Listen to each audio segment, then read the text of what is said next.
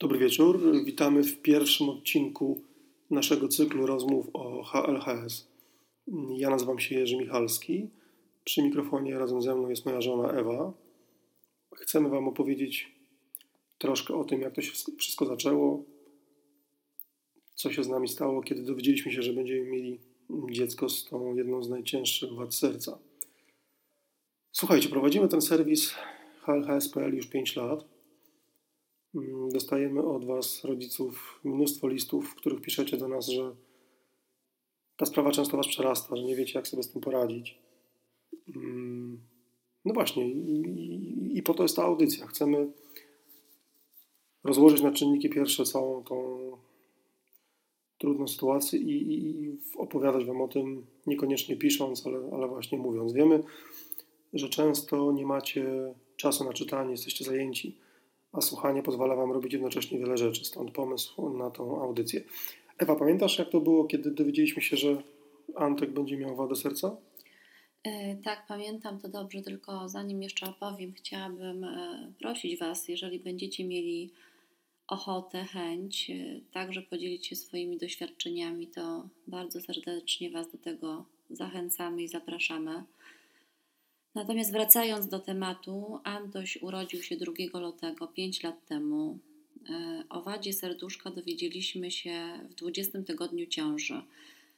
Na rutynowym badaniu USG lekarz e, stwierdził jakąś tam nieprawidłowość i odesłał nas e, na dokładniejszą diagnostykę do gabinetu. Tu, tu bardzo ważna rzecz, przepraszam, że Ci wpadnę w słowo. Mm, takie standardowe USG nie zawsze wykazuje, nie zawsze pokazuje jakąś wadę serca. Myśmy mieli wielkie, naprawdę ogromne szczęście, że nasz mm, ginekolog, nasz, nasz ginekolog zdiagnozował. Pan Zaręba z Warszawy, tak? Dobrze pamiętam? Doktor Zaręba, doktor, tak. doktor Zaręba. On w zasadzie nie był pewien, czy coś się z tym sercem dzieje, ale tu chyba zadziałała, zadziałała jakaś intuicja.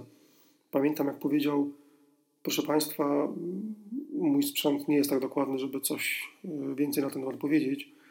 Mm, w zasadzie nie widzę, nie widzę niczego złego, ale intuicja podpowiada mi, że coś tutaj może być nie tak. E, będę spokojniejszy, jeśli Państwo pójdziecie i zrobicie jakieś takie dokładne badania. I skierował nas wtedy do profesor Dangel, prawda? Tak, skierował nas wtedy do profesor Dangel. E, ja pojechałam, pamiętam wtedy sama, ponieważ jakoś tak, nie wiem, wydawało mi się, że nic nie, nic nie będzie złego, że to tylko zwykłe badanie, trochę może dokładniejsze. E, no i pojechałam i pamiętam, e, jak pani profesor takim spokojnym głosem e, próbowała wytłumaczyć mi, na czym polega wada serca mojego dziecka. Ja wtedy pamiętam, że nic nie pamiętałam. Zalałam się momentalnie łzami. Cały świat legł w gruzach i nie byłam w stanie myśleć racjonalnie. Zadzwoniłam wtedy do Jurka. Zupełnie nie wiedziałam e, nic o wadzie. Mm, nie wiem, jak dojechałam do domu. Mm, usiedliśmy mm, przy komputerze i zaczęliśmy wtedy, pamiętam, e, szukać informacji. No właśnie stąd pomysł na, na ten serwis, bo przy poszukiwaniu informacji okazało się, że w zasadzie najwięcej rzeczy można było się dowiedzieć na anglojęzycznych stronach Natomiast w Polsce dominowały jakieś pojedyncze blogi rodziców, którzy prowadzili raczej zapiski o tym, jak, jak ich dzieci się wychowują. Natomiast takiej medycznej wiedzy było niewiele. Dowiedzieliśmy się, że to jest bardzo ciężka wada. Dowiedzieliśmy się, że w wielu krajach yy, europejskich ta wada stanowi wska wskazanie do, do przerwania ciąży. Dowiedzieliśmy się, że to jest ten rodzaj wady, którego nie da się wyleczyć że cała ta, e, całe to leczenie to w zasadzie leczenie paliatywne, czyli polega to na tym, żeby mm, umożliwić dziecku tak, normalne umożliwić funkcjonowanie, dziecku funkcjonowanie, natomiast nie wyleczyć serduszka. Natomiast tego serca się nie da wyleczyć. To serce będzie zawsze jednokomorowe. No i do końca życia dziecka będzie już takim serduszkiem, które, y, no, które nigdy normalne nie będzie. Ja nie chciałbym dzisiaj o wszystkim opowiadać, bo, bo ta audycja ma mieć kilkanaście, a może kilkadziesiąt odcinków i, na pewno w każdym z nich będziemy mówili o kolejnych rzeczach. Taka prośba do Was, tam gdzie, jeśli tego słuchacie, to pod spodem na stronie są, jest miejsce do komentowania. Będziemy bardzo wdzięczni, jeśli powiecie nam o czym mówić, co robić. Robimy to pierwszy raz, jesteśmy mocno zestresowani. Mamy jakieś doświadczenia, rozmawialiśmy już z kilkoma lekarzami, więc tych wywiadów i rozmów będzie coraz więcej. Ale wracam do tematu. Ja pamiętam, że jako ojciec starałem się być bardziej racjonalny. To znaczy, Ewa rzeczywiście totalnie się rozłożyła. Pamiętam te, te, te zapłakane oczy, pamiętam całą tą sytuację, kiedy w zasadzie pojawiło się pierwsze pytanie, dlaczego my, dlaczego my, dlaczego to nam się trafiło. Ja zresztą dosyć szybko na to pytanie przestałem sobie odpowiadać, bo na tak postawione pytanie można powiedzieć, a dlaczego nie, tak? A dlaczego akurat nie nam, tylko komuś innemu miałoby się to przydarzyć.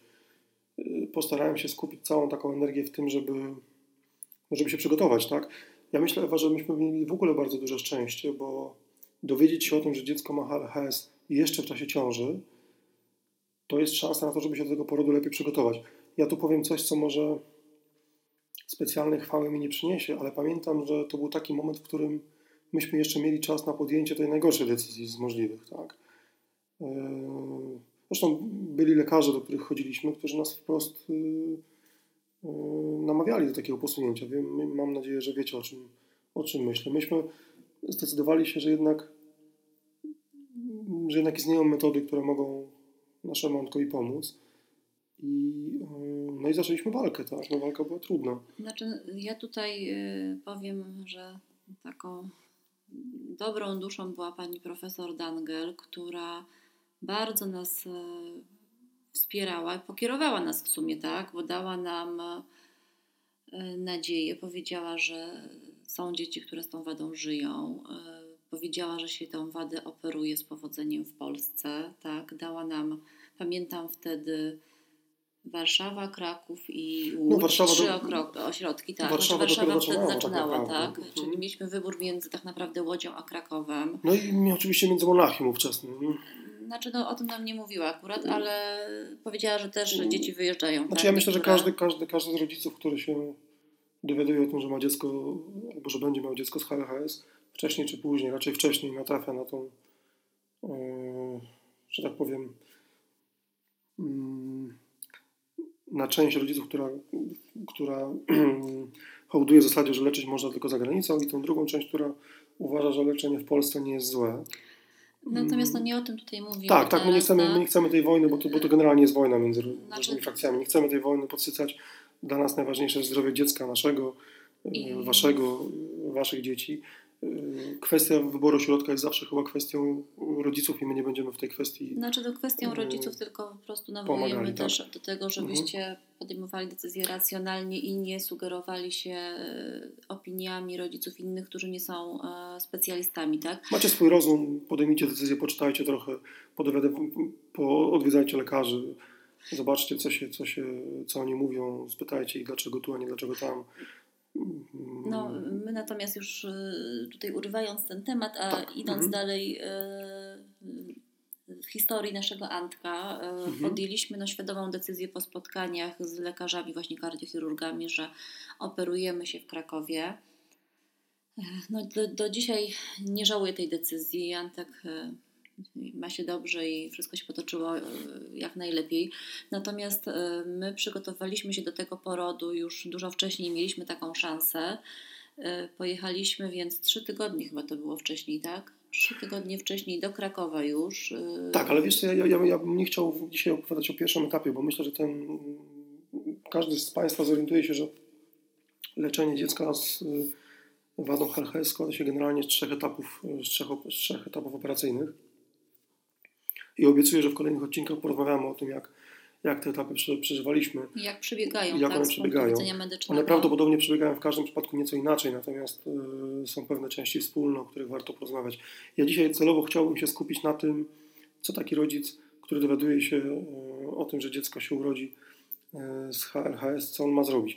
Właściwie funkcjonują dwa takie przypadki. Pierwszy to jest taki, kiedy dowiadujesz się o tym, jeszcze w ciąży i masz czas, masz czas zareagować. No tak, no wtedy jesteś pod opieką już tak. E, specjalisty, tak. I to jest, i to jest ten, ten, ten, ten mhm. właściwie najbardziej optymalny, e, optymalny wariant, bo on daje szansę na, na bardzo wiele mm, rzeczy. E, drugi, dru, drugi przypadek, który jest no, zdecydowanie no, mniej korzystny, to jest taki, kiedy o tym, że dziecko ma HLHS dowiaduje się dopiero po urodzeniu dziecka. To jest ciężkie, dlatego, bo bardzo wielu lekarzy, takie dziecko rodzi się właściwie, e, dostaje 10 punktów w skali Apgar, bo one właściwie mm, żadnych takich zewnętrznych mm, objawów nie ma, natomiast zaczyna się natychmiast e, po porodzie, znaczy natychmiast, no, w bardzo szybkim, w bardzo szybkim Czasie. czasie zaczyna być niewydolne, niewydolne krążeniowo. E, Jeśli lekarze wiedzą, że dziecko ma HLHS, to mm, przygotowują się do tego porodu, tak? Znaczy włączają do, do leczenia prostin, włączają czyli No dziecko co- trafia tak, od razu na neonatologię i generalnie y, jest pod stałą opieką, jest monitorowane tak, y, i już jest przygotowywane do przewiezienia do środka referencyjnego. Dokładnie. I to jest, i to jest tak, dlatego te badania mm, w czasie ciąży są takie ważne. Dlatego jeśli tylko lekarz, który robi Wam USG, ma jakiekolwiek wątpliwości, to zawsze trzeba te wątpliwości rozwiać i, i pójść do jakiegoś takiego specjalisty, który ma lepszy sprzęt, który ma lepsze rozeznanie, bo to są naprawdę bardzo ważne rzeczy. Jeśli dziecko urodzi się z ciężką wadą serca, niezdiagnozowaną w czasie, e, w czasie ciąży, to yy, jego szanse na prawidłowe, na prawidłowe leczenie są, mm, znaczy, no, no, no są, są dużo mniejsze niż, niż w, przypa- w przypadku, gdybyście o tym wiedzieli wcześniej. Pamiętajcie, że lekarze to też tylko ludzie, tak? Oni też mogą, mogą wszystkiego w y, odpowiednim czasie nie, nie, nie, nie zdiagnozować. No wyobraźmy sobie sytuację, kiedy rodzi się dziecko, jest różowe, jest zdrowe i nagle zaczyna sinieć, tak? I możliwości jest naprawdę wiele. Wiadomo, że coś się dzieje z sercem, ale co z tym sercem się dzieje, jak, to są już sprawy bardzo, bardzo trudne, dlatego, mm, dlatego lepiej, żeby, żeby taka wada była zdiagnozowana już na etapie, na etapie ciąży. Ewa, pamiętasz, jak to było, kiedy myśmy, no mieliśmy taki etap e, początkowy, kiedy oczywiście było wyparcie tego wszystkiego, nie wiedzieliśmy o co chodzi, liczyliśmy na to, że, e, że może coś będzie inaczej. Mm, Potem okazało się, znaczy zrozumieliśmy, że tak na dobrą sprawę to mm, to jest wszystko, no to już jest, tak? I nie ma, nie, nie ma co udawać, że tego nie ma. Trzeba się po prostu do tego przygotować. Mm, Czy ty pamiętasz taki moment, kiedy tak naprawdę zebrałaś się sama w sobie i, i, i- i czułaś, że będziesz walczyć, że, że to ci pomogło, że te, te łzy minęły?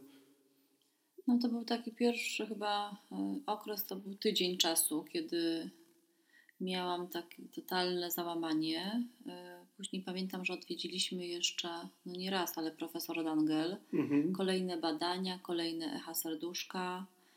Wizyty w różnych szpitalach, pamiętam, tak? Y, Przygotowania. Tak, bo Mhm. byliśmy w Warszawie, pamiętam, u profesora Marszewskiego, byliśmy u profesora Skalskiego, tak, i jakoś tak dopiero ta rozmowa z profesorem, pamiętam, Skalskim, e, jak pokazaliśmy No, mu, byliśmy też w Łodzi jeszcze, pamiętam. Chcieliśmy rozmawiać z profesorem Molem. Ja nie pamiętam, chyba ta rozmowa się nie odbyła, ale no, w centrum... nie, nie. Mhm. E, Boże, jak się nazywa? Wypadło mi z głowy. Łódzki ośrodek, tam gdzie profesor Mol przyjmuje. No i y, generalnie spotkaliśmy się z Mhm. profesorem Skalskim. On zobaczył, obejrzał te, te badania i jakoś tak, nie wiem, uspokoił mnie wtedy. Tak, to bardzo ważne. Ba- Bardzo ważne, że ci lekarze, którzy operują te najcięższe wady serca, mm, oni też powinni być trochę psychologami. No. I, I myślę, że profesor Skalski rzeczywiście stanął na wysokości zadania, bo powiedział kilka takich zdań, które nas, ja nie chciałbym używać słowa, że uspokoiły, ale jakoś dały nam Nadzieję taką otuchę i nadzieję, że to wszystko może się udać. I, i, I pamiętam, że myśmy się wtedy skoncentrowali głównie na tym, jak już wybraliśmy ośrodek, do którego będziemy, e, w którym będziemy leczyli Antka, to koncentrowaliśmy się na tym, jak się do tego przygotować. Tak? Mieszkaliśmy w Warszawie, trzeba było się przeprowadzić do tak, Krakowa. to była cała logistyka, zwłaszcza, że mieliśmy wtedy 3,5-letniego Franka. Tak, tak, to jeszcze e, rzeczywiście było. Więc to była cała wyprawa rodzinna, łącznie z babcią i dziadkiem. Mhm. Przenos- przenosiliśmy się do Krakowa na, wtedy byliśmy ile? Półtora miesiąca, dwa miesiące w sumie. No tak, tak, to było, E, gdzie no to było wyzwanie. Tak, to, to, było rzeczywiście. wyzwanie. Y, Było ciężko. No ja w tej ciąży jeszcze pamiętam, że złapałam y, pod sam koniec potężne przeziębienie, jak się antybiotyk brałam, więc y, to wszystko po prostu też ze stresu, także ja tutaj, jeżeli Mhm. dziewczyny jesteście w ciąży i teraz macie te same dylematy, przeżywacie co ja kiedyś, y, przede wszystkim spokój, opanowanie, bo te nerwy nic nie dają, tylko osłabiają odporność i no, szkodzą i wam, i dziecku, więc No, dok- Dokładnie. No, jeśli już wiecie, że, że, że dziecko ma wadę serca, to, to, to jest już coś, co, mm, coś nieco, nieco prawda, są już pewne metody leczenia jeszcze w czasie, no w tak, czasie pan profesor ciąży. Dangel ma takie metody już y, jest to, jest to możliwe, no nie w każdym przypadku i to już indywidualna Pamiętajcie, że każda, pamiętajcie, że każda e, medycyna jest taką, taką dziedziną wiedzy, która się strasznie szybko rozwija. To, co było niemożliwe jeszcze 5 lat temu, dzisiaj może być już możliwe. To, co było niemożliwe 20 lat temu, dzisiaj jest już yy, właściwie zabiegiem, znaczy zabiegiem może nie, no normą, ale jest już operacją, którą się przeprowadza yy, bardzo często. Ja pamiętam yy, rozmowy z kardiochirurgami, którzy tłumaczyli mi, że HLHS jest stosunkowo stosunkowo niedawno no młodą, nie, tak, niedawno operowaną wadą.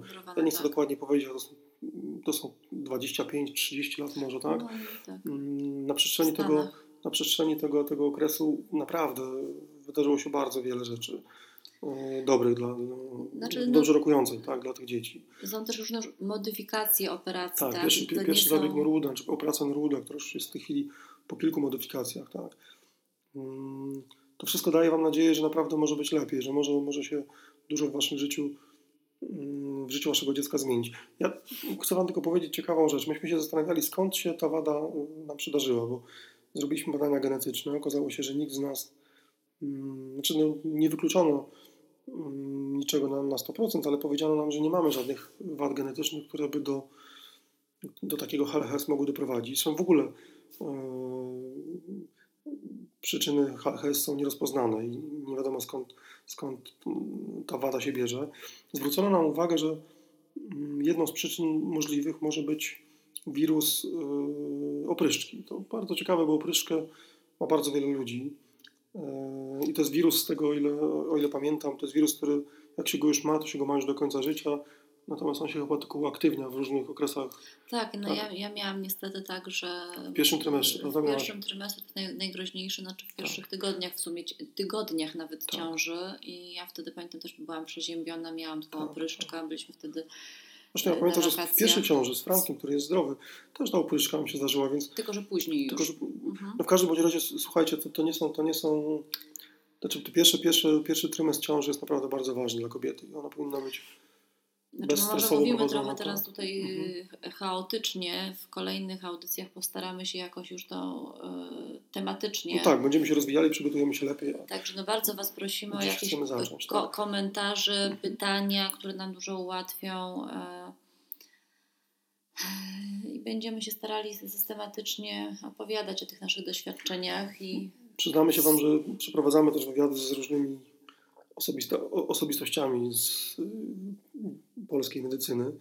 To bardzo ciekawi ludzie z ogromną wiedzą, którzy, nadzieję, bardzo, tak, którzy bardzo chętnie o pewnych rzeczach nam, nam, będą chcieli opowiadać i będziemy starali się te wywiady Wam zamieszczać i, i pomagać. Jeśli Wy możecie pomóc nam w rozwoju całego projektu, yy, czy to tego dźwiękowego, czy także tego pisanego na stronie, to odzywajcie się do nas, bo bo każda pomoc jest ważna.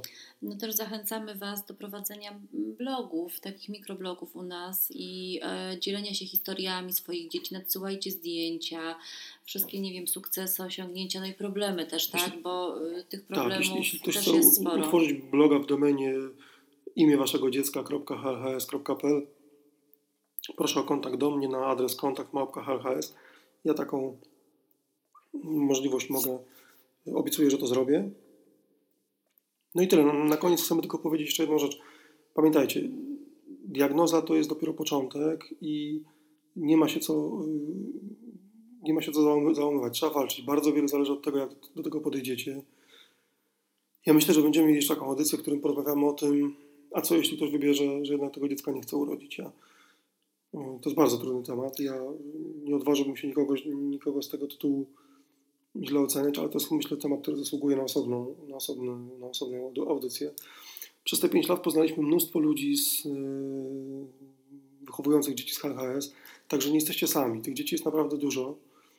Polska jest jednym z yy, nielicznych w sumie krajów. Nielicznych, ale przodujących w Europie krajów, gdzie, gdzie te dzieci się skutecznie leczy, w tym sensie, że pozwala... Się i rodzi, i leczy. Tak, tak, tak. To też ma swoje podłoże w tym, że u nas badania prenatalne są na stosunkowo no nie wiem, czy, czy nie, nie, nie, Znaczy chodzi mi o to, że, że tych dzieci z HLHS do tej pory wykrywało się nie... Um, inaczej. W Europie Zachodniej, yy, tak jak powiedziałem, zdiagnozowanie dziecka z HLHS jest, przy, jest, jest wskazaniem do aborcji i z tego co mi wiadomo, w bardzo wielu przypadkach na Zachodzie się z tego prawa korzysta. W Polsce yy, tym dzieciom próbuje się skutecznie pomóc i bardzo dobrze, bo te dzieciaki są naprawdę wspaniałe. No, myślę, że pokażemy Wam niedługo, jak wygląda nasz Antek, opowiemy o nim. No to jest naprawdę przegość, że tak się wyrażę. I to, co on wyprawia, to jak on się zachowuje, to jak jest, jak jest mądry, jak, jak to pięcioletnie dziecko yy, radzi sobie z dodawaniem, z odejmowaniem, z literkami, no to to jest po prostu duma i, i, i myślę, że, mm, że ani przez moment nie, nie żałujemy tego, że, że jest z nami. Staramy się mu w bardzo wielu sytuacjach pomagać i patentujemy też jakieś swoje rozwiązania na pewne rzeczy, bo jak się dowiecie niedługo, tak jak powiedziałem, leczenie, te trzy, etapowe operacje to jest dopiero początek. Potem przed Wami całe życie, tak? Tak, no i też y, nie ukrywamy, że te pięć lat, chociaż nie żałujemy niczego, było bardzo trudnym okresem. Y, w naszym przypadku jakoś nas to umocniło, natomiast y, wiem, że to bywa różnie, tak, bo to jest wyzwanie dla całej rodziny. Trzyetapowe leczenie to jest y, operacyjne, to jest jedno, powikłania i takie i inne sprawy, które jeszcze o, których. Wiecie, znaczy rodzice mają zawsze takie podejście, że jeśli już decydują się na, na operację, to zakładają z góry, że ta operacja się uda. I, bardzo dobrze, że tak zakładają, bo taka wiara w to jest bardzo potrzebna i, na pewno pomaga tym rodzicom. Natomiast trzeba pamiętać, że to są skom ogromnie skomplikowane operacje, które z natury rzeczy mogą się po prostu nie udać. Trzeba się z tym liczyć. Ja Wam serdecznie życzę, żebyście byli w tej grupie, przeważającej grupie ludzi, którym te operacje się udają, bo tych, tych, tych dzieci, e, tych operacji skutecznych jest naprawdę znakomita większość. To są, to są wartości powyżej 90%, więc tak naprawdę. Coraz lepsze wyniki, tak. Więc tak naprawdę jest nieźle. Mm, no, ja myślę, że nie będziemy teraz mówili o, o, o, Dobrze, o, o złych rzeczach, na to przyjdzie pewnie jakiś Ja jeszcze tylko czas. powiem, że zawsze się możecie do nas zwrócić o pomoc. My też jesteśmy w stałym kontakcie, w współpracy z Fundacją Serce Dziecka, pomagamy innym dzieciom.